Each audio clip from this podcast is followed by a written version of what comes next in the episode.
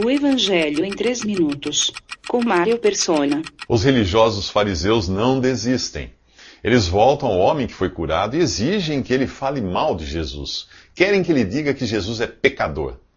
O ex-cego é sincero o suficiente para admitir: ser pecador não sei, uma coisa eu sei, eu era cego e agora eu vejo. No diálogo que se segue, é notória a intrepidez do homem curado por Jesus. Aquele que nasceu cego e nunca leu um livro sequer, consegue deixar os cultos fariseus numa saia justa. Ele responde à insistência do, dos fariseus mais ou menos assim: Vocês perguntam como Jesus me abriu os olhos? Eu já disse vocês nem ligaram.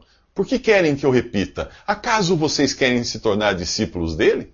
Vocês são tão sabidos, todavia não sabem de onde é que, que, esse Jesus que me abriu os olhos desde o princípio do mundo, nunca se ouviu falar de alguém que tivesse curado um cego de nascença. Se este homem não fosse de Deus, não poderia fazer isso. No capítulo 4 de Atos, os, os líderes religiosos também são surpreendidos com a desenvoltura de Pedro e João, simples pescadores.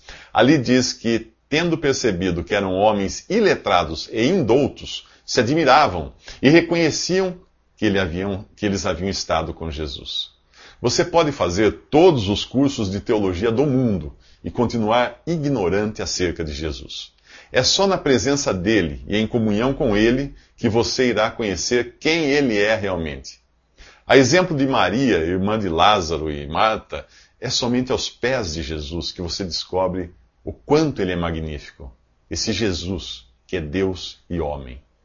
Os fariseus encerram a conversa do mesmo jeito que fazem os líderes religiosos que se consideram superiores aos leigos.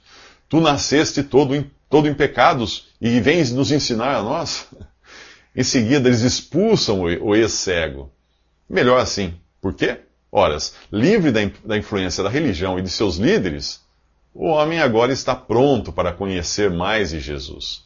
Jesus se revela a ele como o Filho do Homem expressão que o profeta Daniel usa para o Messias. Eis que vinha com as nuvens do céu, um como o filho do homem. E foi-lhe dado o domínio e glória e o reino para que os povos, as nações e homens de todas as línguas o servissem. E o seu domínio é domínio eterno, e não passará. E o seu reino jamais será destruído. Agora, aquele homem não apenas crê, mas também adora Jesus.